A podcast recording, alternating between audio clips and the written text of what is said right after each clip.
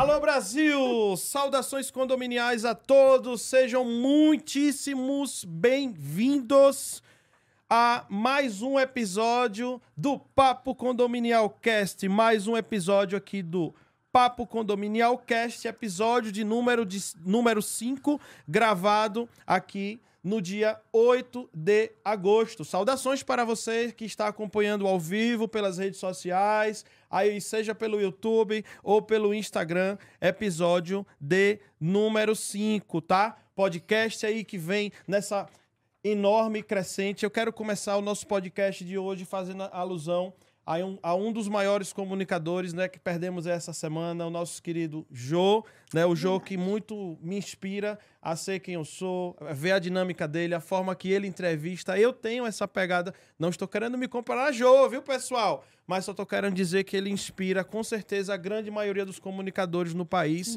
Então fica aqui esse registro, né, desta pessoa magnífica que o segmento de comunicação e o Brasil acabou perdendo aí a presença dele física, tá? Mas fica aí o legado, não é, pessoal? Então, ó, podcast aqui, diretamente da Barra Funda, em São Paulo, gravado ao vivo e disponível aí nas plataformas aí de podcasts tradicionais que você já conhece. Então, te convido a, neste exato momento, abrir aí o Deezer, o Spotify, que vocês poderão acompanhar as temporadas 1 e 2, que foram gravadas, respectivamente, no ano 2018 e 2019, e voltamos com tudo aí, o ano 2022, com essa pegada aqui bem tecnológica, um dos melhores estúdios do país, né, que teve um podcast principal aí premiado no Brasil na premiação da MTV. Então, alta tecnologia em som, iluminação, operação, edição, equipamentos. Então, essa tecnologia que o Papo Condominial leva para vocês, tá? Já gravamos 4 episódios. Eu convido vocês a assistir para o episódio número 1. Foi com Diego Bássio e Alexandre Prandini, que foi o de estreia, né? A reestreia do Papo Condominial Cast, tá? O episódio número 2 com David Monteiro, do IBGE, tá? Um conteúdo muito legal também. Logo em seguida veio a professora Rosely Schwartz. E na semana passada veio o Fábio Forlenza, que é o professor piscina da HTH Brasil. Foi mais um episódio incrível, tá?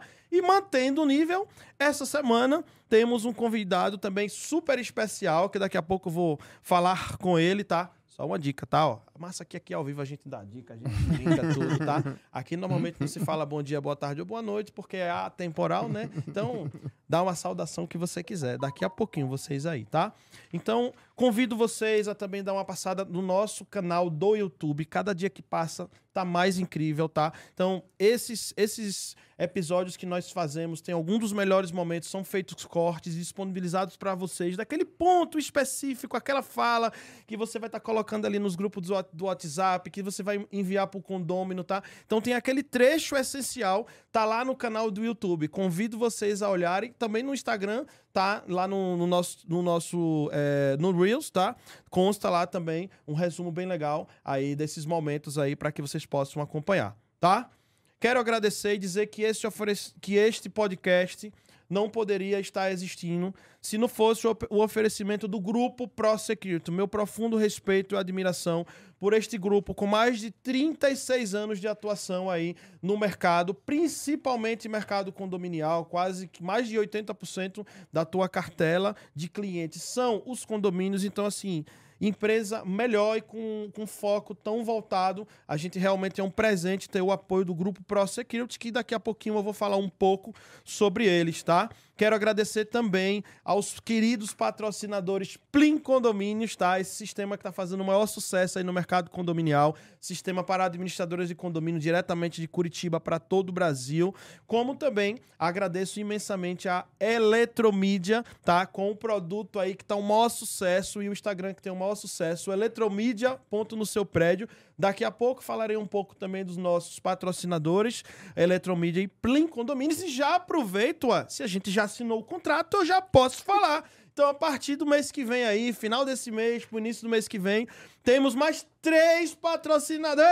Vamos lá, galera! Uhul! Desembarcando aqui no Papo Condominial Cast, tá? Então, tá chegando aí. Estão chegando aí VRP Premium, tá? Que é a maior marca de válvulas redutoras de pressão do Brasil, diretamente de Balneário Camboriú.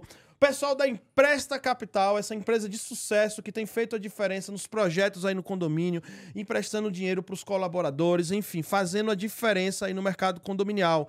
E também, pessoal, tá chegando aí uma das maiores empresas do Brasil na área de tecnologia, com certeza aquela marca que você tem lá no teu condomínio, não tenho dúvida disso. Estão chegando aí o Grupo PPA também. Então, o Grupo PPA também está chegando para se somar ao Papo Condominial Cast, e eu quero agradecer imensamente. E aí, a partir de agora, vamos lá.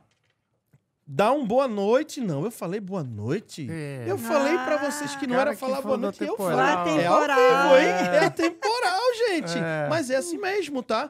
Então é assim mesmo. Fica natural, né, Jailma Brito? Fica. Saudações condominiais, Jailma Brito. Saudações condominiais. Que delícia. Cada segunda. Nossa, hoje é o quinto, Dani. Quinto episódio. Quarto contigo parece, aqui na bancada, né? Parece que foi ontem, né? É, parece que foi ontem. Gente, que aí cada dia uma alegria e cada dia como se fosse o primeiro dia, né? Exatamente. Que esse friozinho da barriga jamais possa sumir.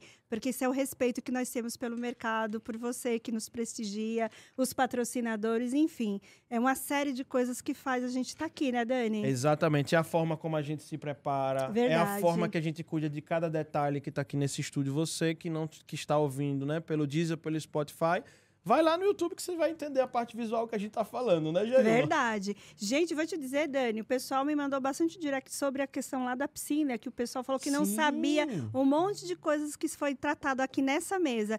E, inclusive, eu também, tá? Sim, tinha questões que eu também desconhecia e aquele conteúdo trouxe para mim um conhecimento. E hoje, esse querido aqui, né, não vai ser diferente, né? Vamos saudar o nosso querido convidado. Saudações condominiais. Ele que veio diretamente do Vale da Paraíba, do Vale do Paraíba. E ó, vou contar um segredo aqui ao vivo. Eu também vim com ele de carona, né, Marcelo? Saudações condominiais, Marcelo Duarte. Saudações, Marcelo. Saudações condominiais. Gente, eu tô muito feliz, muito orgulhoso de estar aqui. É, tem uma história do Dani que até é muito legal, Jailma. É, não sei se eu já tinha te contado, mas a gente fala um pouco desse novo normal. Parece que tudo mudou, tudo, né? Eu perdi meu pai agora, 2 anos atrás, e ele com 83 anos fala assim, cara, tem muito que aprender ainda, né? E a gente fala, poxa, imagina agora que com esse momento que o mundo atravessou e a gente já passou, graças a Deus e tudo mais. Mas, assim, trouxe muita coisa nova, né? Muitas fórmulas novas da gente viver, da gente se relacionar, da gente trabalhar, né? E nos condomínios não ia ser diferente, né? Então, eu tô muito feliz de estar aqui. E aí, esse novo normal trouxe o Dani para mim, porque eu já era fã do Daniel, a gente já se admirava de longe, nós fizemos muitas lives, né? Foi. Durante a pandemia.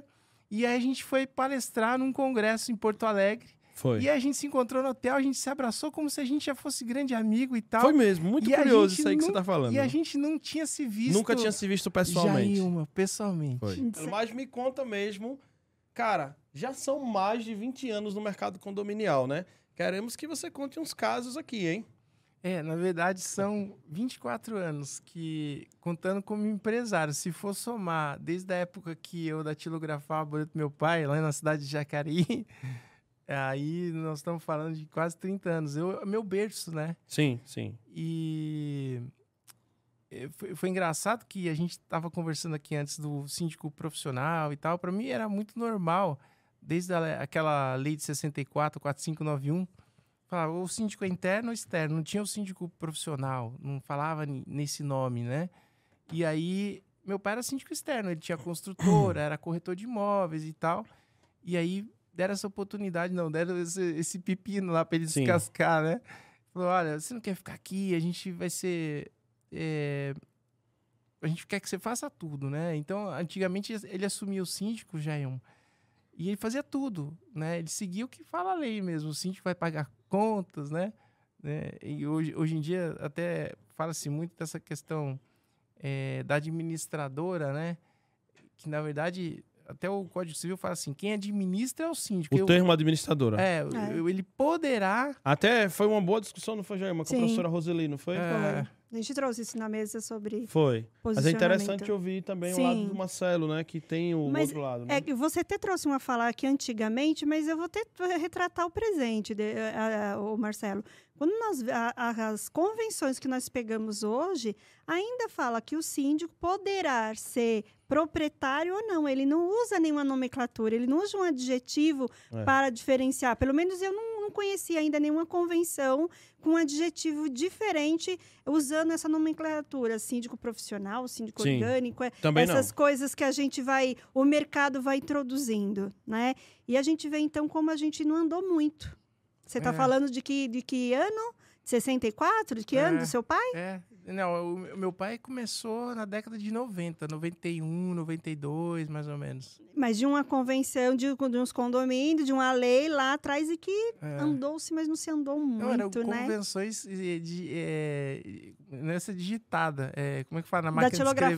Datilografada, cara. A gente tinha isso. Mas o engraçado é que você falou uma coisa, Jailma, que é muito legal. Eu, depois de 24 anos nesse negócio, aí eu falei pro meu pai, não, eu não vou mais datilografar na máquina de escrever, vou ser empresário, eu quero ter, né? A minha namorada foi estudar engenharia na época, fez engenharia de computação na PUC, e até eles falam assim que eu sou, como é que fala? Empreendedor. Eu digo, não, empreendedor é ela, porque ela passou, eram 500 alunos disputando 5 vagas na IBM, e ela entrou. E aí, ela falou para mim assim, pô, você fica falando tanto que você quer ir montar essa empresa, né? E hoje, a empreendedorismo é atitude, né? Sim, sim. E ela exigiu de ousadia, mim. Né? Ela falou, você tem que tomar atitude, né? Só falar, ter ideias, uma ideia na cabeça não é nada, se você não colocar em prática. É. E depois que você coloca em prática, eu posso dizer isso para vocês, aí vem as milhões de cópias, né? Ela não deixa de ser sua, é de todo mundo. Então... O que é legal é que ela fez essa pressão, ela falou assim, cara, eu vou fazer o software para você. Ela fazia software de telecomunicação para a Alemanha, qualquer coisa assim, como funcionária da IBM. Sim. Aí eu falei, pô, gostei, e quanto vai me custar isso aí? Ela falou, não, a condição é simples, vai ter que casar. Querendo conquistar, né? Vai ter que casar. Querendo conquistar o rapaz, né? É, aí a gente foi muito louco, Jailma. Em 98 eu montei minha primeira administradora de condomínio. Na época era a SIGECOM, Sistema de Gerenciamento Condominial. Vê que sempre essa nomenclatura, gerenciamento, né? Eu dar suporte para o meu pai, que era síndico. Então eu falava, pai, eu vou lá, pago as contas, levo malote no banco. Né? Tinha malote. Sim. Era um monte de papel que a gente trabalhava, papel para cá, papel para lá. Olha, tem condomínio que até hoje ainda tem, né? Ainda tem. Alguns ainda tem. Mas vamos conhecer um pouquinho mais o Marcelo Duarte. Isso, vamos anteceder um pouquinho isso aí, Marcelo. Isso aí. Vamos lá, você era uma criança... que nasceu num lar que o pai trabalhava nesse contexto do mercado imobiliário. Alguém fez esse convite para ele, um convite que não tinha nem muita estrutura, porque, como você mesmo, o mercado não tinha, vá ser tal coisa, não tinha essa estrutura, né? E você foi respirando esse ambiente. Em que momento você se apaixona pelo mercado? Em que momentos dá esses... Porque tem filhos que têm uma rejeição pela profissão do pai, pela profissão da mãe. Por quê? Porque é aquela profissão que distanciou, que tirou o meu pai e minha mãe daqui. Então, quero ser tudo, menos ser médico, menos ser engenheiro. Tem algo negativo. E tem filhos que se apaixonam pela profissão do pai e o pai se torna um herói, a mãe, justamente pelos que eles desempenharam na sua profissão. Em que momento você, quanto Marcelo Duarte, um jovem que vai fazer escolha, escolhe, eu quero esse mercado para mim? Que presente de pergunta. Eu sou seu fã, né? Quero registrar esse público aqui. Isso aqui vai ficar gravado, né? Gente, é amigo, é gentil. Ele é a gentileza em pessoa, Marcelo. Eu quero vir um dia, se você me permitir, eu sentar ali e vamos colocar a Jailma aqui. Não, vamos, com certeza. A Jailma também vai ser entrevistada logo. Eu cogitei dela ir lá na sede e contar a história dela. As síndicas já estão assim, polvorosa que fala, né? Vou estar indo, tá, pessoal? Pode deixar. Mas olha, essa pergunta sua, que muitos já perguntaram também, onde é que está essa paixão, esse eu amo condomínio, né? Vocês já viram, eu tenho a tatuagem da eu amo condomínio, tem um coração, né? E é engraçado que uma vez um franqueado me perguntou assim, que se eu tinha administração de empresa, se eu era contador... o que me credenciou para trabalhar com condomínio? É rótulos, as pessoas buscam rótulos, né? O que é? Você tem CRA, CRC... Eu falei pro cara, tem que ter o CRAL também, porque a gente fala manutenção, eu tenho que ter o... Como é que chama aquele de engenheiro? CREA. CREA. É. Eu falei, cara, eu tenho o mais especial nobre de tudo. Eu sou estudante, eu estudei comunicação social. Porque, para mim, tem uma frase que até eu tomei posse dessa frase, que assim, o maior patrimônio em um condomínio não é feito de cimento e de tijolos, mas o ser humano que ali habita. É. Até coloquei Marcelo Duarte. Muito bem. Eu nem sei se o condomínio. Esse é o verdadeiro condomínio. São pessoas. Pessoas. É. Então, assim, quando a Luciana fez essa proposta, e foi uma proposta fidedigna, né? De empreendedora. Que eu digo assim, quando ela falou assim, cara, eu vou sair da IBM para montar essa empresa com você, ela teve 3 atitudes empreendedoras, né? Pedir demissão da IBM, que ninguém pede. Quem que pede? Ousadia, a gente se traduz em ousadia. É muito louco. Para casar, que é coisa mais empreendedora que o matrimônio hoje em dia. Total. É muito empreendedor. É um contrato, né? Não é? Opa! E com um cara que tinha uma mão na frente e outra atrás, datilografando o boleto pro pai. Então, assim... Mas você sabe que a mulher, ela vê no homem segurança, né? Então ela viu isso no Marcelo Duarte. Ela é muito inteligente, né? Depois fez pós no ITA e tal. Ela fez, então, gente, só um spoiler aqui. Ela tá ali, ó. Tá? Ela tá aqui no estúdio, tá, viu, pessoal? Não, então diz que assim, ó, atrás de um grande homem tem uma grande mulher. Eu desminto isso nas palestras que eu faço. Eu falo, ao lado de um grande homem tem uma grande mulher, né? Mas, assim, a comunicação social, para mim, é um grande alicerce que eu tive. Por isso, acho que motivo desse grande sucesso que eu tô tendo no mercado condominial, porque uma das coisas que quando você falou de seguir o pai ali, eu não tinha aquelas qualificações que meu pai tinha, eu não queria fazer, meu pai tem o CREA, meu pai tem o CRECE, ele morreu em janeiro de 2020, ele era até aquele momento o corretor mais antigo do estado de São Paulo. Olha vivo. Só. Era 4591 a inscrição dele. Hoje está em 260 mil alguma coisa. Ele era 4 mil, imagina. Isso que se chama de visionário, né? Ele apostou no mercado que ninguém apostava, né? Total. E aí eu vi um negócio dentro do negócio. Porque ele falava assim para mim, condomínio não dá dinheiro, filho, vai estudar, é cheio de problema. E aí eu pergunto a você, Jailma, onde tem problema tem o quê? Oportunidades. Pronto. Então, total. E ali eu vi o meu grande pepino, quando você falou assim, você falou uma coisa muito linda. Você começou a acompanhar seu pai, né? Sim, e aí, onde que eu acompanhava ele, que era bem tumultuado? Condomínio. Não, qual momento que as pessoas fogem, que eu amo. Assembleia? Assembleia. Cara, eu amo fazer assembleia. Eu tô num grupo empresarial, a gente tem várias administradoras que estão entrando, se unindo nesse mesmo núcleo. E eu vejo lá a turminha, os coordenadores, os gerentes condominiais, né? Eu não quero fazer assembleia, você faz para mim? Eu falo, cara, que presente, né? Quantos tem, assim, e quanto o condomínio for maior é o que eu mais gosto, né? Então, eu também sou practitioner em PNL, né? Eu estudo programação neurolinguística há 20 anos. PNL, gente, para quem não conhece, é uma técnica aí, uma ferramenta para a gente desempenhar melhor a comunicação. De uma forma mais simples para falar, para explicar para vocês. E o legal, para que as pessoas entendam, que o segredo da PNL é o autoconhecimento. Sim, que as pessoas têm medo. Quanto mais você se conhece, melhor você se relaciona, melhor você vive com a tua família, melhor no trabalho. Porque você desenvolve a segurança, né? A gente não se comunica bem se a gente não estiver seguro. Mas você está fugindo da minha pergunta. Voltamos lá, senhor Marcelo Duarte. Tanta coisa, vocês falaram que tinha tempo. Tá, vamos lá. Pode deixar que a gente continue. A gente vai... Vamos lá, voltando.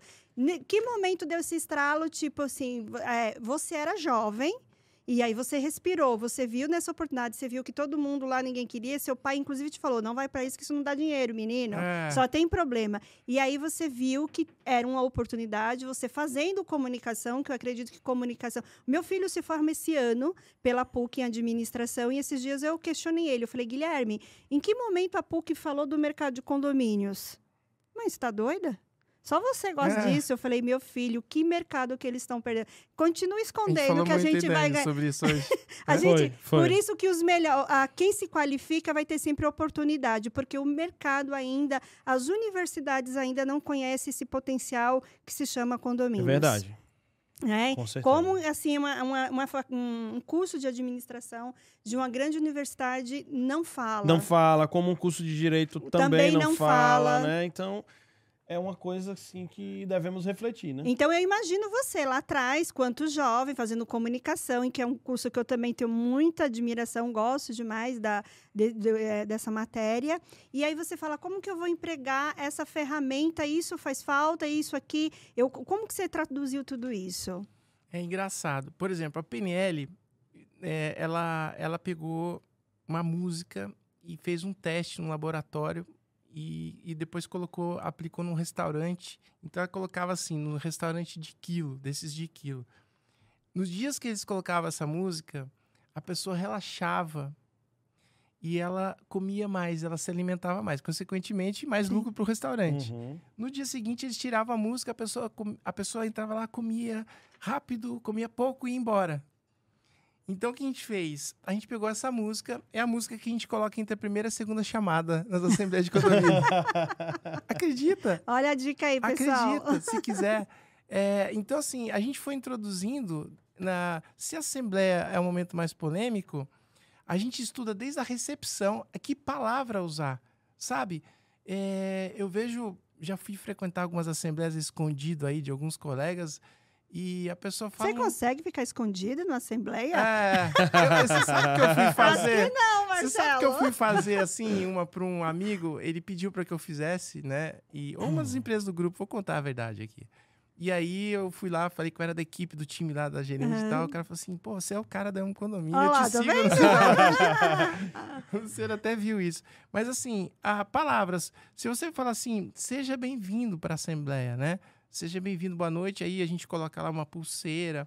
Tem algumas técnicas também operacionais que a gente... Sorriso, né? Sempre. Tudo. Você entrega uma bala. Uma bala. A gente coloca uma bala com a logomarca da empresa.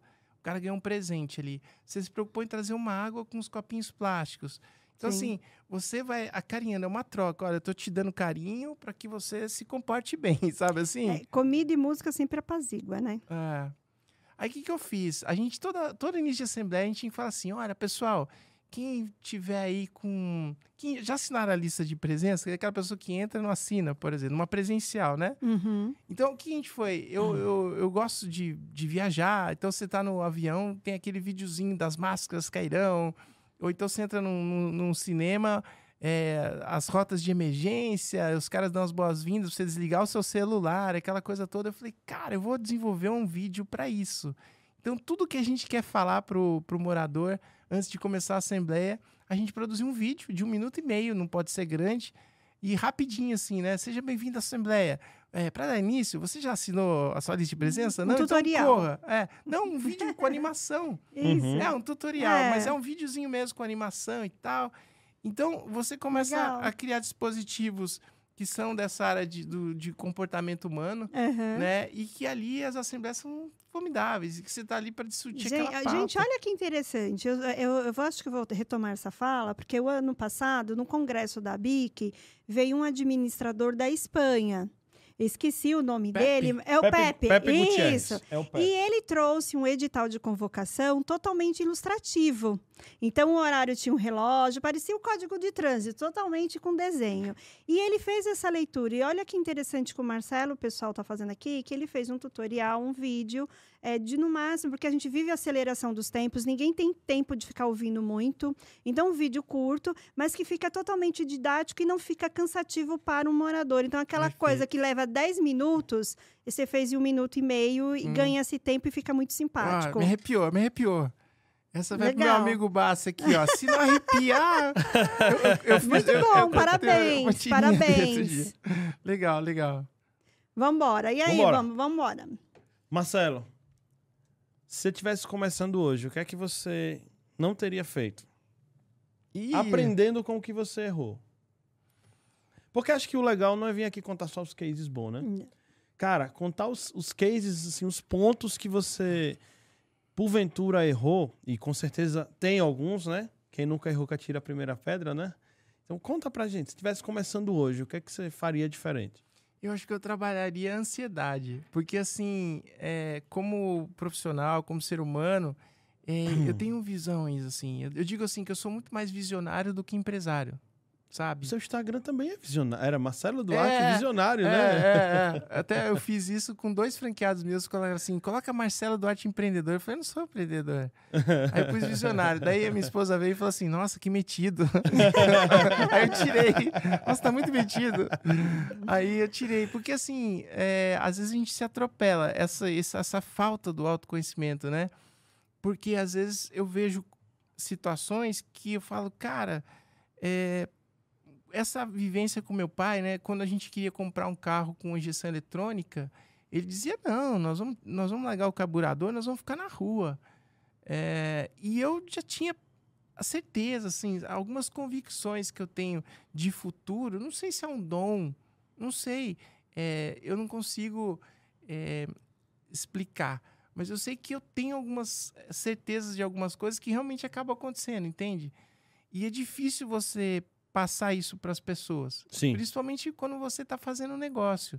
Até porque as pessoas têm o tempo delas, né, Marcelo? E a gente conciliar o nosso tempo com o tempo do outro, esse é o grande delay que tem, onde a gente tem que saber esperar e respeitar. E é onde dá o conflito, né? Porque você está num tempo que a outra pessoa não está. Exato. Mas aí o que acontece? Eu comecei a comprar biografia. Aí eu comecei a comprar desde o Abílio Diniz, do Carlos Luiza, que eu tenho essa honra de poder estar com ele hoje, do Geraldo Rufino, o próprio Tai. E eu comecei a ler, assim, por exemplo, o Steve Jobs. Eu tenho 3 livros, né? As 3 melhores biografias do cara. Uhum. Então, se ele perguntasse assim hoje para você, né? Como ele perguntou na época lá, né?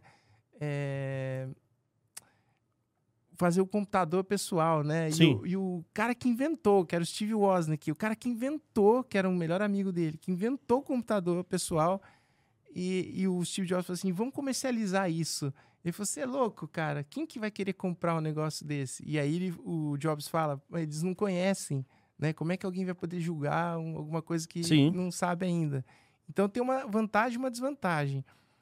Você acaba chegando antes, né, se antecipando, e ganhando lá a vantagem de ser o primeiro no negócio. Mas você apanha muito. E aí, acho que talvez, se eu fosse começar de novo, eu ia começar a buscar um pouco mais de equilíbrio, porque eu já bati muito de frente com muita gente, né?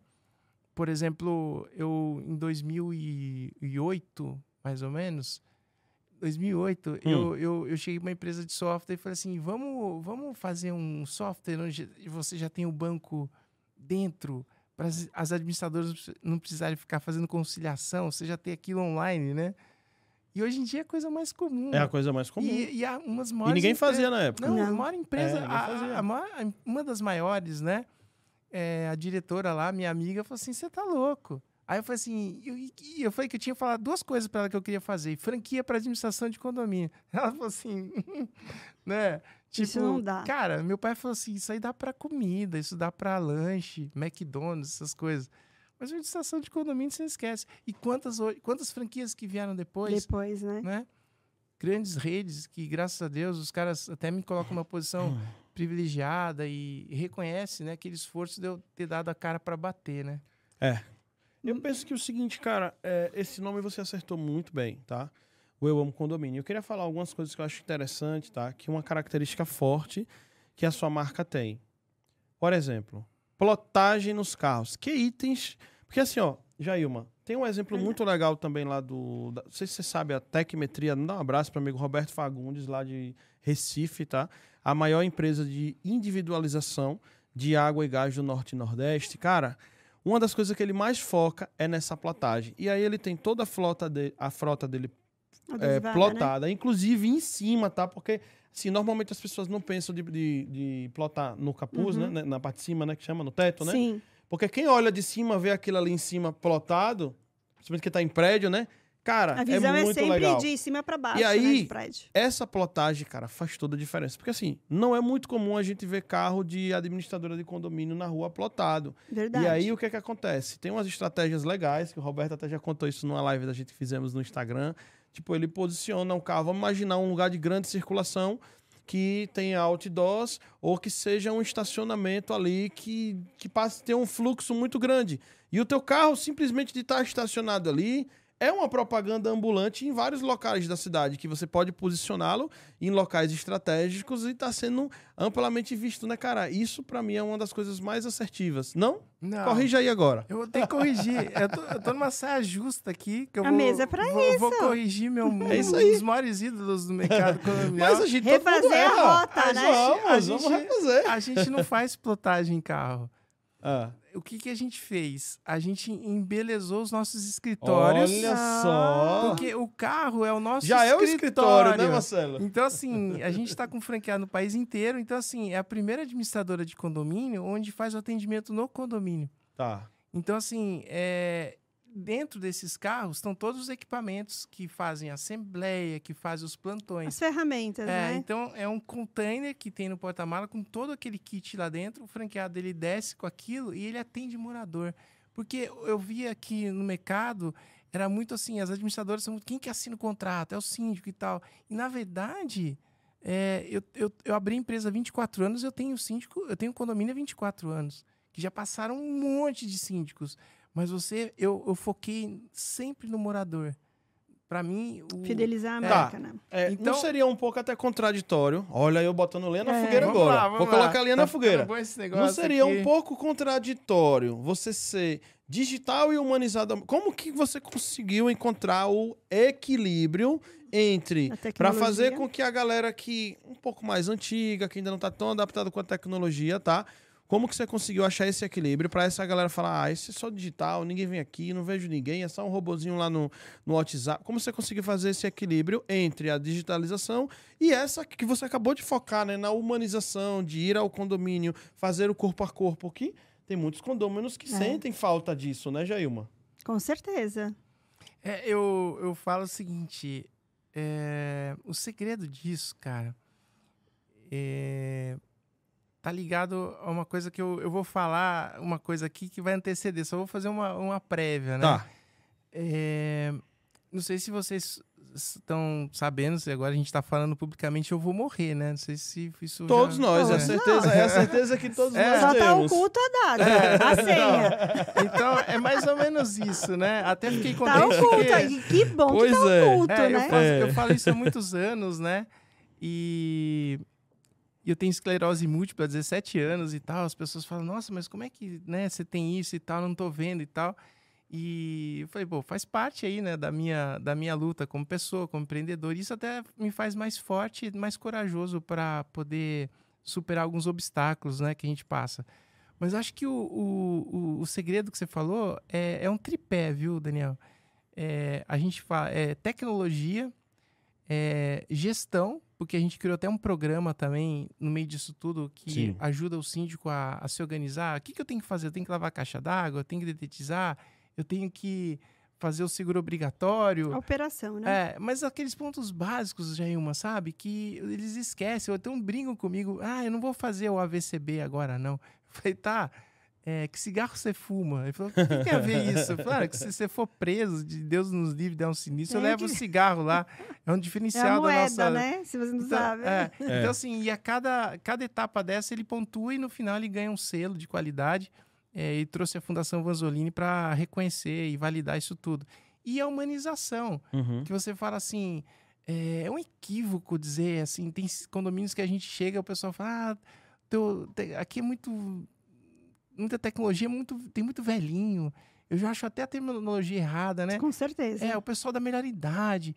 Esses são os melhores, cara. Porque, assim, o meu pai, o pai da Lu... Mas eu também não acho que a gente deve colocar a terceira idade, melhor idade, essas coisas. Porque tem pessoas que são jovens que são pessoas resistentes ao novo. A idade está na cabeça, né, Jailma? Sabe por quê? Porque eu também tenho filhos, eu lido com... Eu tenho, por exemplo, condomínios que é estúdio, que o meu público é extremamente jovem. E eles têm resistência a coisas que a gente vai apresentar, porque para ele é novo. E ele quer. Então, assim, a pessoa que é resistente a ouvir o outro, né? Mas, assim, Marcelo, colocando aqui um pouco de pimenta na pergunta do Dani, e eu fiz até essa pergunta também para a professora Rosely, eu vou repetir para você. E acho que sempre que eu ouvir alguém que é do lado da administradora, eu vou querer ouvir. A minha leitura que eu tenho é que as administradoras, ela vive uma crise de identidade. Ela tá, eu falo aqui principalmente no mercado aqui de São Paulo, não posso falar, gente, dos demais estados, porque eu não vivo, eu não estou no lugar de fala dos outros estados. Isso. Eu falo aqui de São Paulo. E a leitura que eu faço, que elas estão, de fato, numa crise de identidade, porque veio aí o mercado da sindicatura profissional, e o síndico profissional, cada dia mais, ele tem que trazer ferramentas para ser contratado por aquele condomínio. Ferramentas essa que eu entendo que, às vezes, entra em conflito com a administradora, porque quem deve ofertar é a administradora, ela tem que estar isso na prateleira dela para atender o cliente. E aí eu vejo que está um pouco o conflito aí estabelecido, onde termina eu quanto síndico, enquanto começa você quanto administrador. O que é que você acha disso? Eu acho que eu estou bem resolvido. Eu acho que eu alcancei um nível de maturidade muito grande dentro desse mercado, até porque eu comecei há 24 anos a pensar nisso, em processo. Sabe? Eu se perguntar para mim, o que você quer ser? Eu quero ser o McDonald's da administração condominial. Porque a gente foca em método, procedimento. Eu sempre foquei em ser ferramenta do síndico. Até síndicos profissionais que estão com a gente estão pegando mais condomínio, porque eles têm um programa de gestão, perfeito, porque eles têm mais tecnologia. Então, eu estou alavancando a carreira de muitos síndicos profissionais que estavam parados aí, que não sabiam se vender, não sabiam se botar na Assembleia, porque eu fiz, porque eu sou, porque eu... Aí eu falo, você usa QVML quando você vai se apresentar a fórmula? Você usa? Não. Não usa? Eu não sei nem o que é isso. Então, deveria usar. Que vantagem Maria leva? Não, QVML. Não. Entendeu? E a gente não tem medo, não tem que ter receio de falar o que desconhece. Não, porque assim... Fico muito confortável em dizer que eu não conheço. Porque assim, ó, quem é síndico profissional tem que pensar o seguinte, o cara que vai eleger é o cara que está sentado ali. O que ele tem para oferecer para ele? Sim. Entendeu? Então hoje... Ele é a necessidade dele. O meu produto hoje... Então Maria é o candidato, tá? Na nossa empresa, nossa prestadora de serviço... os caras é muito comoditado esse negócio de receber e pagar conta e fazer uma prestação de contas. Eu faço isso diariamente, eu concilio com o banco e o cara que vai ali, ele tem receita e despesa e todos os documentos anexados. Sim. Hoje eu estou oferecendo o quê? Lavanderia, eu pego a roupinha do cara, levo para lavar e devolvo para ele. É um conceito de transformar condôminos em hóspedes. Sim. Então eu saí desse rolo de administradora, de papel, dessas coisas, e me joguei na mão do condomínio e falei assim, ó, eu vou te dar qualidade de vida, eu vou fazer você se sentir mais feliz aqui dentro, entendeu? Eu pego um ônibus, paro na porta, ele enche com as crianças do condomínio e leva a passar um dia no Hopi Hari, no Wet Wild, no Hopi Hari, e tudo com camisetinha da Eu Amo Condomínio, e depois trago de volta. Isso é um produto que eu tenho na administradora, em parceria com as grandes operadoras de turismo do Brasil. Então, isso... Ou seja, você tem produto na sua prateleira para ofertar ao seu cliente. Isso é inovar. Eu tô aqui para isso. Eu vim para ser diferente. Por isso que eu provoquei, justamente para você trazer diferente. Para ser qualquer um, tem milhões aí, entendeu? Meu pai sempre falou, você tem que entrar para ser o melhor naquilo que você faz. E aí eu sou ousado. E muitas vezes os ousados tomam na cabeça por ser vanguardista, sim, mas também a gente chega em primeiro lugar, né? Falando dessa evolução aí dos sistemas aí de administradora de condomínios, eu quero agradecer, fazer um agradecimento especial.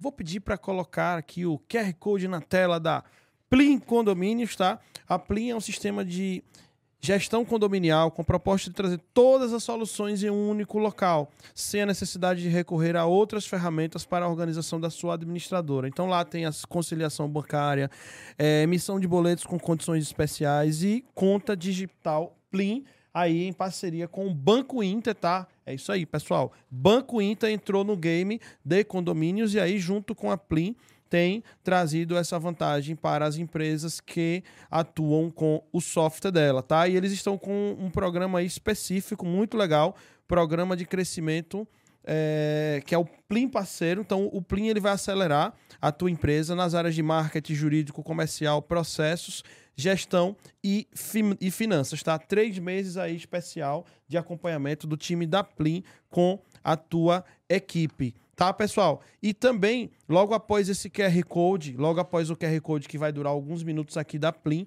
eu também vou pedir o meu pessoal para colocar aqui o QR Code da Eletromídia. Eletromídia, tá? Com o produto Eletromídia no seu prédio, tá? Que também é o perfil aí do Instagram. Essa tela presente aí em mais de 10 mil edifícios residenciais, tá? E comerciais do Brasil inteiro, distribuídas em 18 estados e mais de 75 cidades brasileiras, tá? Presentes aí nos abrigos de ônibus, mobiliário urbano, transporte público, shoppings, aeroportos, elevadores. Eu quero saber onde é que você passa na rua ou para onde é que você vai que você não veja a Eletromídia presente fazendo aí a diferença, tá? Então siga a Eletromídia no seu prédio. Eu vou deixar aqui os dois QR Codes, primeiro um, depois o outro, ou alternando. A nossa produção vai colocar aqui da maneira mais interessante para vocês, tá? E fiquem à vontade para seguir, para conhecer aí as soluções da Plim, da Eletromídia, tá? E próximo do final, vou falar aí do oferecimento em especial aqui do nosso podcast, também do grupo ProSecurity. Jailma Brito. Marcelo, vamos embora. Tô amando. Gente, obrigado pela oportunidade de estar aqui. Tô demais. Não acabou não ainda, não, viu? Não acabou ainda não. Não estamos se despedindo não, viu? Tô dizendo que eu tô muito feliz mesmo. É, duas pessoas que eu admiro que... Nossa. É recíproco. Marcelo, vamos lá. É, a gente fala para um público aí de pessoas do segmento do mercado e você tocou até um ponto que foi de assembleia. E, às vezes, as pessoas que são condôminos, moradores... eles fantasiam, né, e isso está no consciente coletivo da massa condominial, que o síndico ele não tem vida, que o administrador ele não tem vida, que aquela sua gerente que vai fazer uma assembleia ela não tem vida. E como que é a gente pelejar, mitigar, né, militar o dia a dia com a dor, né, das nossas dores pessoais, né? A dor é nossa. Então, quantas vezes eu tive que sair de casa para fazer uma assembleia... que só Deus sabia o tamanho da minha dor. E eu tinha que estar lá, sorrindo, falando boa noite, bem-vindo na assembleia. Deixando todos os problemas atrás da porta. Todos os meus problemas como mãe, como esposa, como mulher, como profissional. É doente. E aí acho que a gente tem que passar como que essa resiliência, o que é ressignificar e de onde te tira a força. Você, que é de conhecimento aí, passou por alguns momentos difíceis, tem uma doença que é crônica, né? É. E como é que ele dá? Porque isso vai ser referência para tantos colegas que estão iniciando, que às vezes está pensando em desistir, porque essa caminhada a gente tem que ser bastante corajoso, né, não, Marcelo? E aí não focar, como você falou, né? Não focar nos problemas, sim. Ah, ele aconteceu tal situação...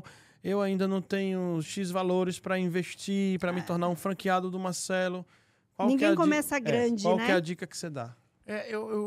A Luciana está aqui, ela vai dizer... Eu falo com verdade. Eu devo pensar em desistir umas 3 vezes por dia. Por dia? Todos os dias, 3 vezes por dia.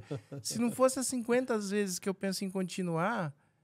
Entende? Aí tá bem equilibrado. Aí sim, tá bem equilibrado. Desistir, ela tá presente todos os dias. Todos os dias, várias vezes. É, e o pão nosso de cada dia, a oração nos ensina isso, nos dá hoje, né? Então, um alimento que tem que ser diário, a gente ressignificar as nossas dores e a gente falar, vai ter o não, vou desistir, para o que eu escolhi isso? Mas vai ter uns 50 sims que vão embora. Mas fala dos seus sims. Como é que você faz aquela assembleia com muita dor que você fala, meu Deus, me ajuda?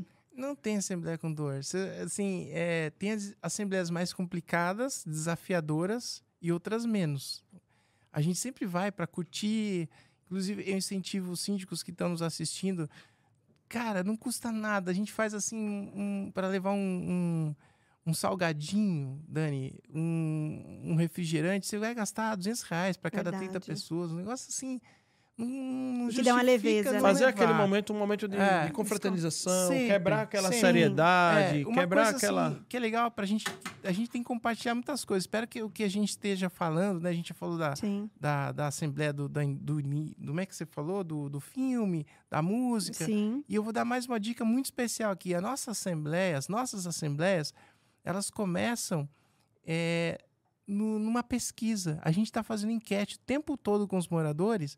Você vai lá durante a semana, você faz 2 perguntas, na outra semana você faz mais 2. Então eu vou te entregar, a gente entrega para os nossos síndicos dizendo assim, ó, eu tenho aqui tabulado o percentual de problemas que querem ser discutidos. Então, 60% quer discutir segurança, tantos por cento quer discutir manutenção do prédio, jardim que está feio, hall de entrada, problema de barulho com a vizinhança. Então, você, quando vai montar uma pauta de assembleia, Você tem que montar em cima dessas informações. Estatística. No meu curso de comunicação social, eu tinha uma matéria chamada Estatística. E vou dizer para vocês, era a que eu menos gostava. E eu vou dizer para vocês, é a que eu mais uso. Não tem dúvida. Por incrível que pareça. Publicidade e marketing é todo pautado em estatística, né? Ele ser assertivo com quem vai consumir o produto, né? Jailma, ó, arrepiou. É, a assertividade, quando o síndico ele segue ali a nossa proposta, dizendo assim, ó, tá aqui, ó, as pautas. Que você... E não fazer 8, 10 pautas, não, você trabalha sempre 5. Faz mais no assembleias. Máximo, né? No máximo, né? É, as assembleias nossas, elas duram 1h30. E no final a gente sai com a ata impressa. A ata já sai pronta e assinada. No dia seguinte eu já mando pro... Exato. É, tenho minha produção pessoal. Assessoria, ó. Prontidão. Não, acabaram de me lembrar assim, que a nossa casa pegou fogo dia 14 de dezembro, dia 17, eu estava fazendo uma assembleia aqui em São Paulo. Após. Então, é disso que eu quero que você fale. O que é você chegar com esse sorriso que você tem? Porque de onde tira? Porque, de verdade, eu recebo mensagens de pessoas falando que quer desistir. E eu falo, tá, mas qual é o motivo que você quer desistir? E a pessoa não consegue nem verbalizar, ela não consegue identificar seu ponto de dor. É, eu acho que tudo isso, e nós do mercado condominial, é assim, eu desde criança, de pequeno, eu assistia a Pequenas Empresas, Grandes Negócios. Adoro, sim, muito legal. 11 anos de idade, sabe aquelas coisas assim que você falava assim... Todo domingo pela manhã, às 9, gosto, né? Eu gosto bastante. Aliás, a última matéria da revista que saiu da gente, quem me contou foi o Dani, né? Fui eu. Em setembro, ele me ligou, cara, você tá na Pequenas Empresas, Grandes Negócios. Eu abri a revista, estava lá, mandei a foto, não foi? Eu falei, juro que eu tô... Saiu uma matéria nossa lá, né, contando essa história que eu tô contando aqui. Mas o que a Luciana me mostrou agora aqui foi exatamente isso. Assim, quando você trabalha no que você gosta, você não trabalha na vida. Então, assim, o Arnaldo, que é o presidente do grupo, que deve estar assistindo a gente aí, um beijão pro Arnaldo, que é o presidente do grupo agora, que nós estamos todos associados, ele tem várias empresas do mercado condominial, né, que faturam milhões. E aí ele ainda é síndico de 6 prédios, os maiores em São José dos Campos, prédios clubes. Aí você fala pro cara, meu, o que você tá fazendo aí, síndico? Não precisaria. Aprender, né? E ele fala para mim, eu me desestresso, é a hora que eu relaxo, é a hora que eu vou resolver esses problemas. Porque às vezes a gente vê pessoas com tantos problemas lá que os seus ficam até pequenos, entende? Então, quando você usa essa assembleia de condomínio para se distrair de verdade, assim, é uma folia pra gente juntar os equipamentos. E assim, uma folha com muita seriedade, claro, sabe? Perfeito. Tem os checklists, do que equipamento que eu vou usar, sabe? Quantas assembleias a gente já não perdeu? Eu devo ter fazendo uma conta, né? Em 24 anos eu fiz uma média assim, eu devo ter feito uns 2.300 assembleias de condomínio. Eu fiz uma média esses dias, aí fiz uma estatística assim, falei, puta, assembleia pra caramba. Você chegar com o data show... E o cara fez um ranchinho lá no fundo do condomínio que era super claro e você não tinha condição de projetar e mostrar os gráficos que você preparou com tanto carinho, entende? Então, a gente vê tudo isso com muito cuidado, com muito carinho. A hora de servir, a hora de receber, a hora de fazer as aprovações, né? O que você deve falar nesse momento. A gente faz reunião com o síndico. Então, quando você vai preparado, que você vai estruturado, tanto emocionalmente, quanto tecnicamente, quanto fisicamente da estrutura... Realmente é muito difícil daquilo virar um problema e você falar... Teve casos engraçados aqui. Teve um case que eu conto que o síndico me chamou e falou assim...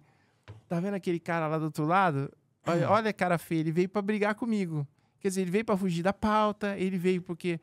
A assembleia é para seguir a pauta, para decidir aquilo que tá ali e pronto, né? Um dá a opinião, o outro dá a outra, né? E você... É a coisa mais bonita na vida... condominial, que é o exercício da democracia, né? Vamos lá. Quem é que dá as rédeas da Assembleia? Vamos lá. As rédeas. Quem é o cara que a pessoa que segura a Assembleia? Ó, normalmente, todo mundo fala assim, e a Jailma deve ter passado por isso, quando entra um presidente da Assembleia que... Isso, vamos lá. Aí a pergunta que eu vou te fazer é, se o presidente ele não tá do seu lado, como é que você vai conduzir? Porque existe uma grande diferença da Assembleia que o presidente tá ali te apoiando... Ele está conduzindo de maneira que ele segura na hora que aquele o o condômino que gosta da bagunça e da confusão, ele dá uma segurada. Já se ele é contra você, ele vai querer pôr mais fogo, vai dar mais corda pra galera que tá se exaltando. É uma peça-chave, né? E aí, como é que você lidar com essa situação? A maioria das suas assembleias são com o presidente ali alinhado ou... situações, tem algum caso pra contar de alguma situação adversa ali que você teve que lidar? E olha, o jogo de cintura. Eu fui uma recente que o presidente foi pra destruir o síndico. Ele foi com objetivos claros ali. Pela apresentação, pela abertura, até os condôminos falaram assim, escuta, a abertura sua foi pra autopromoção e já pra se candidatar ou você veio aqui com algum outro propósito que era conduzir a Assembleia? Então, a gente traz pra gente a responsabilidade. Diferentemente que eu já vi... deixam a Assembleia acontecer, eu já me apresento e falo assim, ó, nós, tanto eu quanto as pessoas que são designadas, os nossos franqueados, todos têm essa preparação, né? Desde o curso de programação neurolinguística até tutoriais que a gente faz para eles estudarem, né? Inclusive as atas que a gente vai são pré-esqueletadas, assim, já só para... Já tem um esqueleto, já para... Então, assim, a gente assume. Isso aí, acho que é um grande diferencial. E agora... Então, mas, ô, Marcelo, digital, tem questões que a própria convenção proíbe, né? E fala que tem que ser o próprio morador, que tem que ser o presidente. Tem a questão, inclusive, ética, porque pensar que a administradora está sendo tendenciosa, então não cabe também a administradora ser. Então, tem esses detalhes que impossibilita. E eu te falo porque, às vezes, eu já peguei condomínio que, de verdade, o conselho se reuniu junto com para ser uma presidência, para de fato eu não ter voz. Para de fato. Então, era todo um teatro, toda uma articulação. Isso realmente existe. Isso acontece.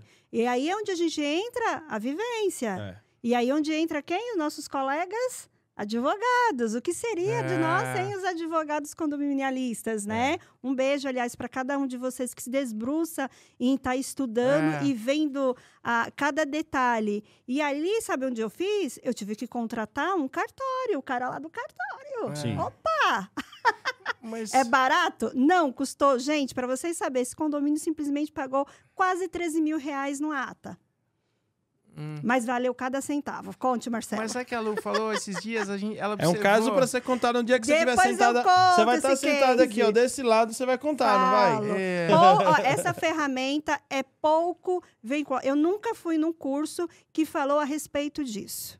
Então, tem coisa do dia a dia da militância que, gente, só quem caminha. Caminho se conhece... andando. Percorrendo, exatamente. Andando mas percorrendo, que perfeito. É porque é despreparo. Sim. E porque você tem que entrar com aliados. A Luciana observou muito bem esses dias que ela falou assim, cara, quando nós fizemos um condomínio daqui de São Paulo, um condomínio grande, nossa, foi essa semana, inclusive, que passou, e ela falou assim, foi tranquila porque o conselho do condomínio estava muito bem alinhado com o síndico. Então, assim... Você tem um conselho, você tem um alinhamento. É maravilha. Porque, às vezes, os conselheiros que vão lá são os primeiros a criarem rotas de colisão durante a Assembleia com o próprio síndico. Calma, tem que estar alinhado. Então, assim, você tem o conselho quando está próximo do síndico, ou então que nem a gente faz alguns prédios grandes, comissões para alguma obra, comissões sociais para festas, organizar festa junina. Quando há uma harmonia nisso, é muito difícil um ou dois que querem ver a coisa ruir conseguirem vencer essa barreira. Então, Marcelo, mas tem. Não, vai ter sempre. E se você não tiver digital, de verdade conhecimento, uma boa equipe para te assessorar, game over, viu? Pro síndico. E essa é uma dica que a gente dá aí pro pessoal, meus colegas empresários, administradoras, investir mesmo em treinamento do pessoal que vai estar lá conduzindo essas assembleias. Tá.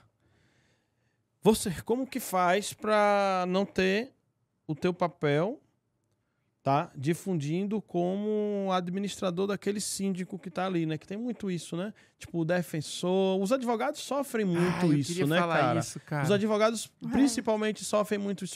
Você tá aqui pra protegendo defender o síndico para defender. Eles sofrem muito. E o teu papel lá, nessa hora? Essa semana eu ganhei uma reunião em que eu falei isso. Assim, o síndico não manda no condomínio, não. Né? O próprio Código Civil fala, o síndico tem que cumprir e fazer com que cumpra as deliberações da Assembleia, né? Isso é legislação, tem uma advogada aqui do lado, viu, gente? Tá de olho, se eu falar alguma coisa errada, ela vai puxar a minha orelha. Doutora Silvana Capelazzo. Não sei se podia falar. Claro que sim, tranquilo. Então, assim, se não podia também, eu já falei, né? Sim. Então, assim, gente, tem essa assessoria técnica aqui. Opa. Eu tô aqui até vermelho aqui, deixa eu tomar uma água. Não. Mas, ó, o que acontece? Eu chamei e falei pro síndico. E a forma que eu falei pro síndico, eu falei, olha, o senhor sabe que o senhor não manda no condomínio. E isso aqui é o exercício da democracia quem Sim. manda aqui é a voz do povo, né? E aí eu falei com tanto amor e convicção que ali eu ganhei a plateia, vamos dizer assim, certo? Uhum. Então todo mundo viu assim, nossa, esse cara é imparcial, ele não é. E eu já vi muitas e muitas colegas que vão lá e defende o síndico e começa a brigar junto com ele, né? Aí que acontece, o síndico perdeu a eleição, vai embora toda a equipe de advogados, todo mundo. E já conversei com um advogado sobre isso. Uhum. Eu já falei para ele assim, cara, você está sendo muito parcial. Nós somos contratados do condomínio, o cliente é o condomínio. Mas eu costumo dizer que quando o advogado, a administradora, todas as ferramentas que assiste um síndico, quando ele tem a imparcialidade, ele ajuda por demais o síndico. Porque tanto a administradora como o jurídico, eles estão ali para ver o quê? Preservar o quê? Direitos. Isso. Então, quando os direitos são preservados da massa, automaticamente eu estou blindada.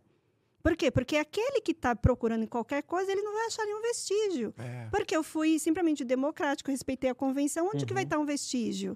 Então, assim, e eu sempre falo também que síndicos devem ter seus advogados particulares. Sim. Né? Justamente porque uma assembleia desse de conflito, está o advogado ali do condomínio, mas tem aqui, doutor Daniel, meu advogado particular, que está me representando quanto à minha empresa. Eu já fiz isso em reunião, inclusive, de conselho. Tá? E já fiz isso também em assembleia. Eu não preciso do advogado do condomínio, o advogado do condomínio está para ali. Então, justamente para ver que, para dar essa liberdade para o advogado. Que legal, que legal. Marcelo, vamos falar um pouquinho de negócio. A gente está caminhando aí próximo do final, mas ainda temos alguns minutos, tá? Falar um pouquinho de negócio, porque assim, temos hoje vários negócios no mercado condominial, tem administradoras, e eu queria que você falasse um pouco do seguinte: quando a empresa é adquirida, quando ela passa a fazer parte de um grupo, tá? Então, eu queria que você explicasse um pouco sobre isso. Quais foram as vantagens? O que foi que a sua marca, principalmente hoje, passou a ganhar? Qual era o jogo que ela jogava? Qual é o jogo que ela está jogando agora? Tá? Termos de escala, se você, vamos falar assim, recomenda, que, lógico, cada caso é um caso, tá? Mas visando aí marcas que estão nascendo, marcas que estão sendo maturadas, marcas mais antigas, como que tem sido essa experiência de passar, falando bem de negócio mesmo agora, tá? Para quem empreende, para quem tem empresa de sindicatura e de repente quer fundir, que no mercado nós temos, né, Jailma? Sim. Tem umas coisas acontecendo aí nos bastidores, empresa comprando outra, tá? O mercado tá fervoroso, duas empresas se juntando, às vezes três, tá? Fala um pouco de negócio, se hoje, o que é interessante é o aporte só financeiro ou geral? Porque muitas das vezes eu até julgo isso, tá? Eu acho que só o aporte vindo, só o recurso, provavelmente ele não vai resolver, porque lá na frente pode ser que o problema volte novamente, né? Então,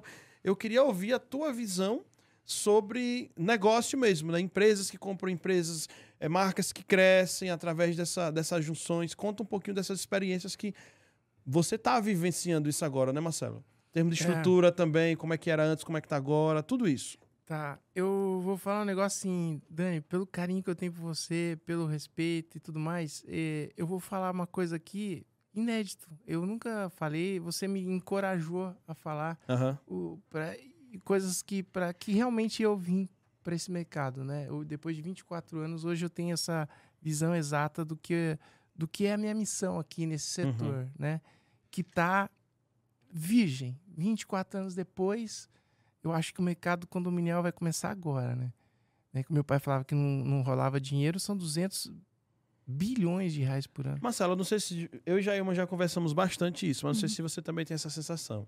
Quando você... Vamos lá, pegar um exemplo. Você vem posando ali no aeroporto de Congonhas, que você olha aquele mar de prédio, você fica, nossa, é imenso esse mercado. A selva de pedra. Ninguém precisa brigar com ninguém, não. Tem prédio para todo mundo, os advogados falam a mesma coisa, não é? Exato. Mas você tem uma sensação que quando a gente vai nos eventos, normalmente vemos assim, boa mesma parte das mesmas pessoas. E aí você começa até a achar que o mercado é pequeno. É isso mesmo, Jailma? É a mesma sensação. Você sente isso, Marcelo? É, a gente falou isso aqui, né? São 420 mil condomínios. Até o Arnaldo briga comigo, isso é uma informação de 10 anos atrás.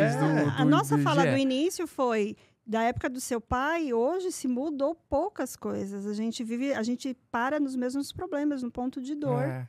O que mudou muito foi a movimentação financeira, os empregos gerados. A tecnologia, as ferramentas. Isso. O mercado cresceu. É, mas isso que o Dani fala, realmente, Dani, é uma crítica que eu venho há muito tempo. É as mesmas falas, as mesmas figuras, parece que a gente se esbarra, parece que é uma piscina. É. Não é um mar, parece, não chega a ser nem rio, é uma piscina. E sempre se esbarra ali na borda, mas fale aí. Fale sobre a questão agora empresarial. Do negócio. Porque assim, ó, por que que hoje as grandes companhias que eu atuo, do setor que eu atuo, não fizeram franchising, tá? Você vai falar assim, poxa, as empresas que são... Você conta na mão hoje. Né? É um mercado que, embora... Você não pega uma Coca-Cola que tem um market share hoje de, sei lá, 50%, 60%, 70% do mercado. Uhum. E hoje, se somar as grandes administradoras no Brasil, você não vai ter aí 10% do mercado. Verdade. Se juntar dos maiores. É impressionante, é verdade. Não é?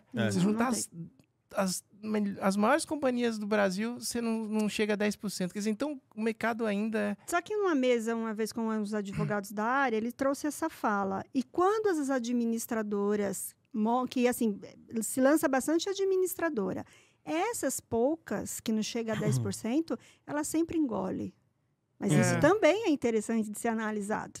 Semana que vem vai ter um papo muito interessante sobre isso, que o Leonardo Schneider, da APSA, que está nesses 10% das maiores... Ele vem do Rio, né? Tá vindo diretamente do Rio de Janeiro aqui para os nossos estúdios, tá?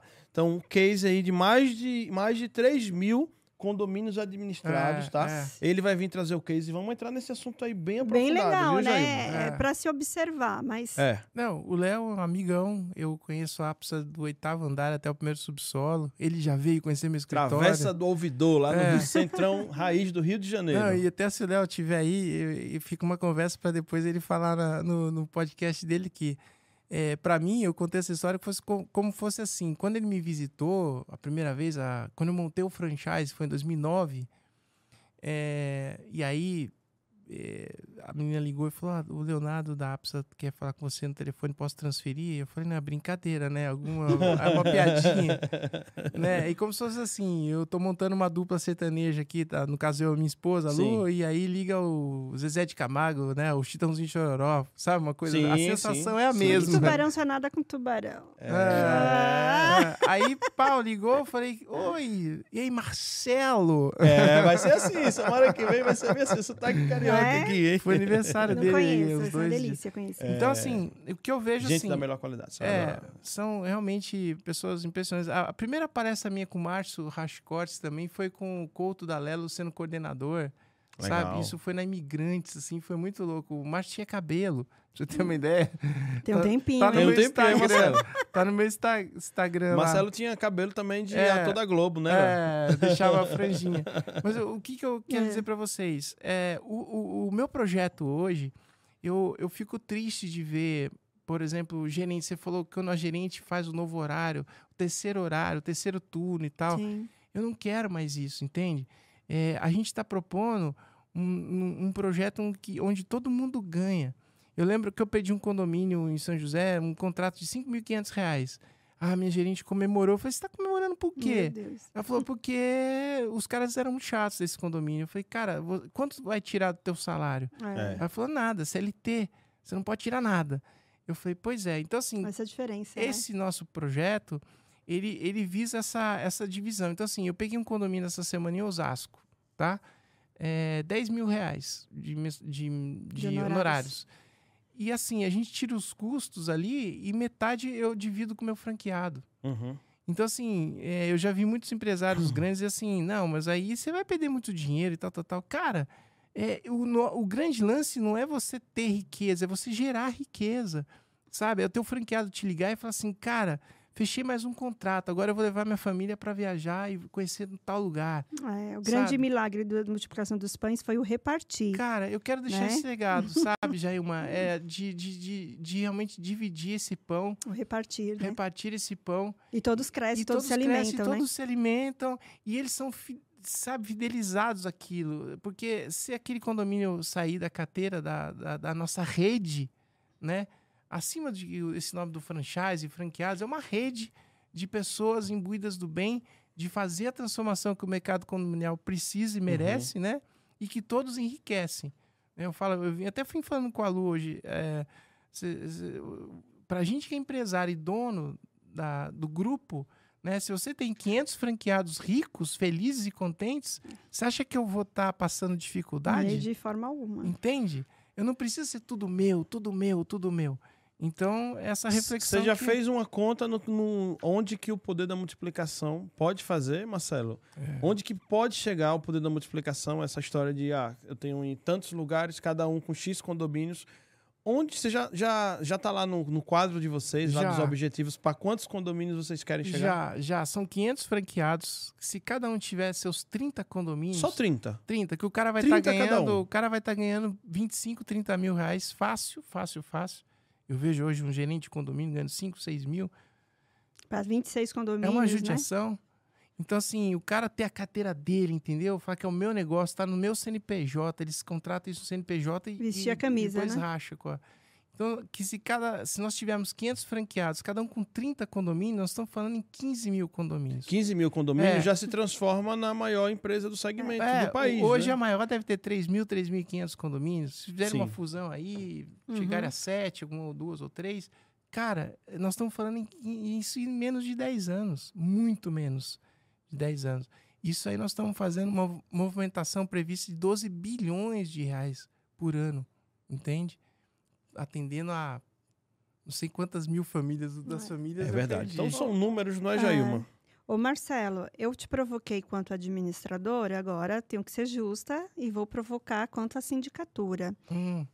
Qual a leitura que você faz frente ao papel do síndico? Você fala, putz, eles têm que melhorar muito nisso aqui, eles ainda estão pecando muito, e esse erro, essa dor se repete. Qual é esse ponto de dor da sindicatura? Seja orgânico ou profissional, eu não faço distinção. Para mim, síndico é síndico. Exatamente. Porque o código se prevê isso, então não tem responsabilidade diferente, né? É igual. Então, eu não faço essa distinção. Para você, aonde está a deficiência do síndico? Então... Quanto tempo a gente tem? Pouco tempo. Olha só, agora ele tá tentando ser cirúrgico. Não, é que assim, ó, eu acho que a gente tá caminhando legal porque você vê cursos de aprimoramento. Sim. A minha grande... Melhorou bastante, verdade. A minha grande... passava raiva, a Luciana até ela sabe, é você ter um portal famoso no Brasil hoje, que primeiro lugar no Brasil... Vender um curso de síndico profissional de 48 horas. Verdade. Dizer que vai ganhar 30 mil reais, né? Entende? Que o síndico vai ganhar 30 mil reais. Então, assim, eu acho que, assim, não é esse curso que ele pega o diploma, aí ele vai para o mercado e fala assim, ó, eu sou um síndico profissional. Já como é que isso está errado? Eu sou contra essa denominação profissional, porque não é profissão. É uma atividade, não é laboral, é eletiva. Não, e como Jailma disse, síndico é síndico. Não conheço médico profissional, não conheço advogado profissional, não conheço... Não tem essa distinção, né? Não tem essa história, não tem... Enfim... Não tem jornalista, que é uma das profissões que hoje não precisa mais ter graduação em jornalismo, mas não fala o jornalista graduado e o jornalista sem ser graduado, né? Ninguém fala isso. E aí, o que é a minha grande... Minha crítica, qual foi a pergunta mesmo? Você falou que a minha grande... A sua leitura frente à função do síndico, o que você acha? O que você acha da deficiência? Porque eu perguntei da deficiência das administradoras, né? Né? Que vive um conflito. E aí eu te provoquei, eu tenho noção que eu te provoquei. A mesa é para isso, para nós refletirmos, com respeito, lógico. E aí eu tenho que trazer isso para a sindicatura também. Né? Onde nós, síndico, pecamos, que você fala assim, nossa, eles têm que melhorar isso, eles estão em conflito nisso.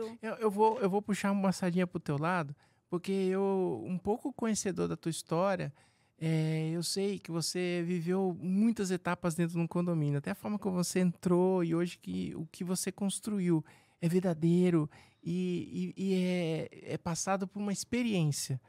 E no Vale Paraíba, a gente tem muitas indústrias.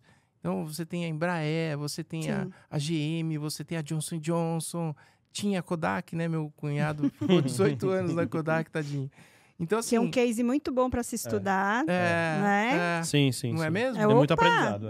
Muito aprendizado, maravilhoso. O case, ó, da Havaiana e da Kodak, procura aí no senhor Google que vocês vão gostar. É. Aí o cara marcou uma hora comigo e eu sou muito receptivo, adoro receber, tomar um café. Tudo quanto é fornecedor, hoje no WhatsApp, tipo, porque eu preciso muito desses fornecedores, lógico. Sabe? Parceiros, né? O cara do elevador, o cara da segurança, que é uma ProSecurity. Então, assim... São pessoas que me geram negócio. O cara tá lá fazendo... A ProSecurity tá fazendo a segurança de um condomínio. O síndico fala assim, cara, minha administradora tá muito ruim. E aí, nesse momento que ele fala assim, cara, eu conheço um cara legal que me recebeu com amor, com carinho, com respeito, né? E aí eu recebo muito síndico profissional, né? Vamos, aí o cara entra, me dá o cartão lá, síndico profissional. Tal, eu olho, beleza. E aí... Qual a tua experiência com condomínio? O cara fala assim, não, eu fui gerente de produção na indústria tal. Aí eu falo assim, tá, e qual a tua experiência com condomínio? Não, mas eu também tenho pós-graduação, não sei na onde. Aí teve um outro dia que falou até que fez até Harvard, não sei o que lá em Harvard. Aí vai ter outro que vai dizer assim, eu sou mestre de cervejeiro, ACCF, e condomínio, fala qual é a tua experiência, exatamente, né, Marcelo? Eu falo 5 idiomas, né? 3 idiomas, que eu fui CEO, que eu fui executivo. Braille, porque agora se tiver um cara de deficiente auditivo, eu posso até fazer uma assembleia fazendo sinais. Mas, cara, qual a tua experiência? Vamos ser honestos nós dois, qual a tua experiência com condomínio? Você já morou em condomínio? Não, nunca morei em condomínio. Tá, você já foi síndico de quantos condomínios? Eu nunca fui síndico. Fui conselheiro. Não, nem morou em condomínio. Tem uns Jailma, que vai... Tem uns morou, que é conselheiro. Né? Então, assim, eu acho que você ter um cargo eletivo é que nem na área pública. Sim, né? Que a gente avalia o currículo, né? O legado, as pessoas vão lá, o cara vai ser vereador na cidade, depois ele se candidata a prefeito, depois deputado estadual, federal. Né? Entendeu? E, assim, o cara não teve experiência nenhuma... uma vida coletiva, nem que seja num clube, num mínimo de vivência do coletivo, né? Você tem aqueles clubes sociais, né? Tipo o Rotary, lá os clubes. Sim, os clubes. Não teve nenhuma experiência e quer se candidatar a uma coisa que não sabe fazer. Aí o que acontece? Quem contrata, né? Aí são condôminos que muitas vezes também não sabem de nada. Que vai pelo preço, não pelo valor. Aí você foi no meio da... direto, né, no problema. Então, acontece isso. Então, são pessoas que não têm essa preparação para selecionar esse candidato a síndico, traz o síndico que, às vezes, fez um marketing bonitinho. Fala bem. Né? Encantador de serpente, a gente chama. Encantador de serpente, olha. Eu tenho visto as mulheres uma oratória bonitas maravilhosa. Hoje em dia, né, de salto alto, né?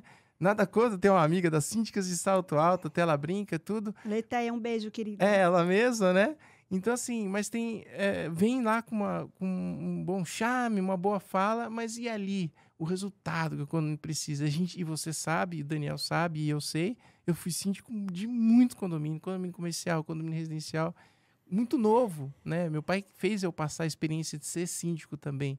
Porque eu precisava conhecer as dores do síndico para eu poder ter uma empresa que traz soluções para o síndico. Por isso que você pensa de forma macro, né? Entendeu? Boa. Então, a minha questão seria essa, assim.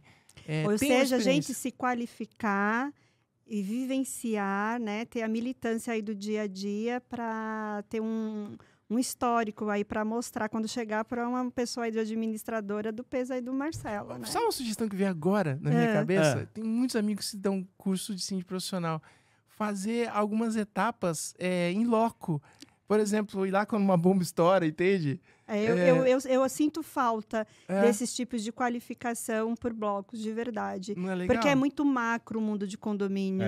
É muito, não dá 2 dias, 3 dias, tá longe de ser. Mas a gente pegar pontos de demandas e trabalhar demandas, eu acho bastante pertinente, é bastante assertivo. Quando eu faço o curso meu para franqueados, eu levo o franqueado, eu agendo a assembleias nos dias que os franqueados vão estar aqui. Laboratório. É. Né? Já coloca já no campo de batalha. É muito legal isso. Gente, tempo praticamente esgotado. Quero agradecer a nossa querida Jailma Brito. Eu só posso pedir um favor? Por favor.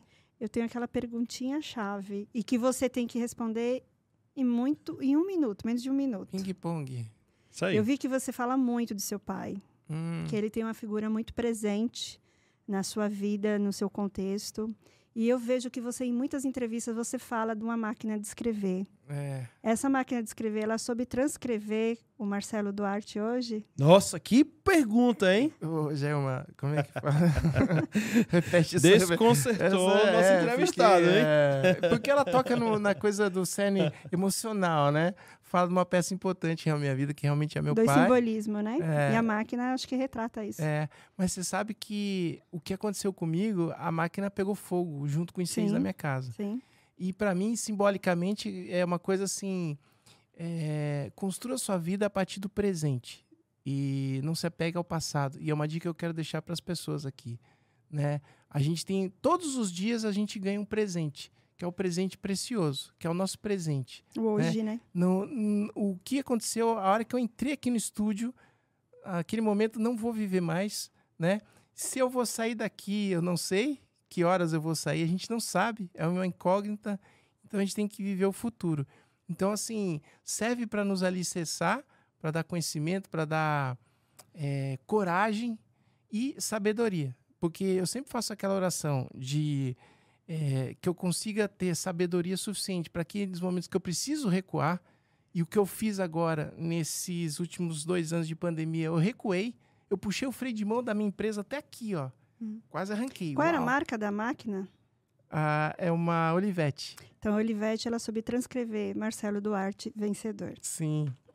Aí sim, hein? Não, mas aí você deixa, só tem que concluir, porque assim, a sabedoria, ela precisa, você tem que ter a humildade de puxar o freio de mão e assumir, e eu assumi o momento que a minha família, as minhas irmãs falaram assim, que eu deveria, que eu estava me expondo, dizendo que a empresa não tinha passado por momentos de dificuldade, que eu precisei vender um apartamento, vender meu carro, uma moto de 40 mil reais, não sei o quê. E aí, para investir na empresa, isso chamou-se responsabilidade, tá certo? E aí fui morar numa casa do sítio que eu tenho maravilhosa na Serra, que o Daniel teve lá. Nossa, incrível. Comeu churrasco comigo. Tantas pessoas tiveram lá, né? Do Brasil inteiro, cara. De Curitiba, do Nordeste e tudo mais. E aí você leva tudo, tuas lembranças, tuas coisas para lá, para essa casa. E aí a casa pega fogo. Isso porque eu tava 15 dias numa cirurgia de ombro de tipóia, que você já tava numa situação sem dormir e tal. Bastante incômodo. Então, isso acho que casa com a tua pergunta, porque assim, aí você tem que ter a humildade de recuar e a coragem daqueles momentos que você precisa assim, não, agora eu preciso entrar com tudo. Eu tenho que soltar o freio de mão, apertar o acelerador e ir com tudo. Que é o momento que eu estou vivendo agora. Isso aí. Sem medo de ser feliz, que é uma coisa que eu tenho trabalhado muito na terapia. Então, hoje, a máquina de escrever, ela me deu esse alicerce para chegar até aqui, mas ela falou assim, ó, eu vou sair de cena, tá? Simbolicamente, isso representa para mim o que, fazendo uma analogia e tentando responder. Ela virou esse pó para que ela falasse assim, ó, não vai ser mais a máquina de escrever que você vai continuar terminando essa história, né? Você vai precisar agora de um tablet, outras ferramentas. Que vai ter muitas histórias, então, eu já te dei a condição de você vir até aqui, agora segue. Mas eu não vou estar mais com você. Muito bom. Que privilégio, Jailma Brito. Mais um episódio aqui contigo. Este que foi o 5º episódio, o 4º com a tua presença. Te agradeço de coração.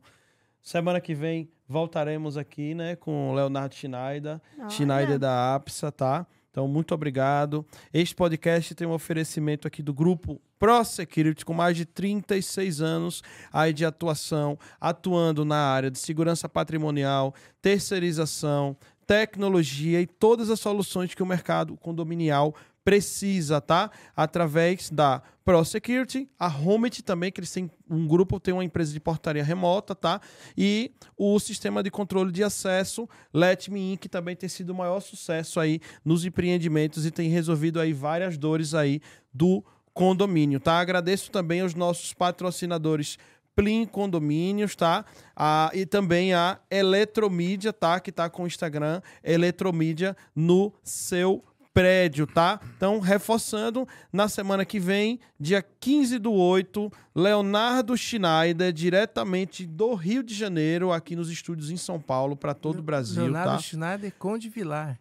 É isso aí, Leonardo Schneider, o carioca, torcedor do Flamengo, tá? Então vai ser um vascaíno perguntando ao torcedor do Flamengo, né? Com a São Paulina, ó, com a São Paulina. Com a São Paulina, e aí vai dar um match total aí, vamos lá.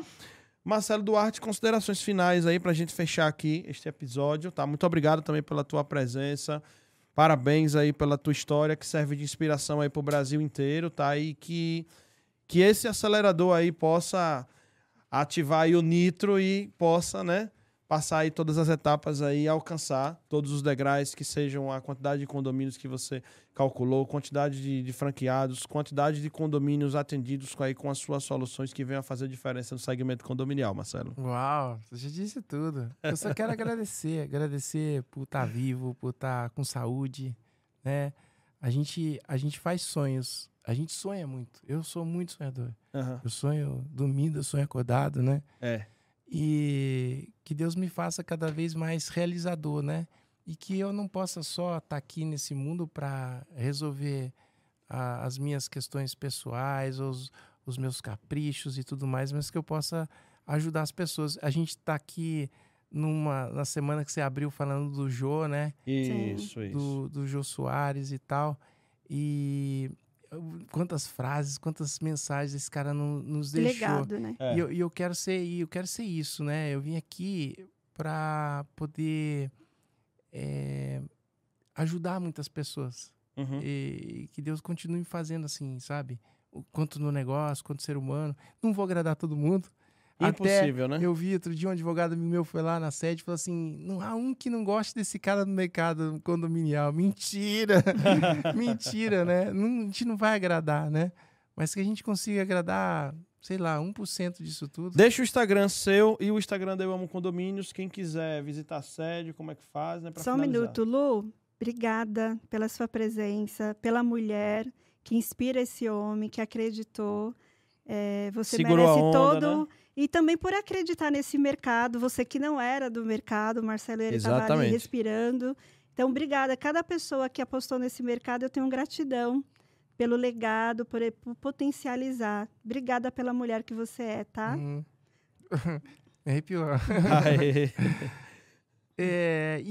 E terminando essa história aí de sabedoria que a gente estava falando, de você ir para frente quando você tem que pesar... Sim. Ir para trás, mas a sabedoria para você saber qual dos momentos você tem que agir. Que acho que isso que é mais difícil, né, Jailma? Opa! Porque você sabendo, tendo a sabedoria para saber cada momento que você tem que ter essa atitude, aí você ganha o mundo. É isso aí. O meu nome é Daniel Lima.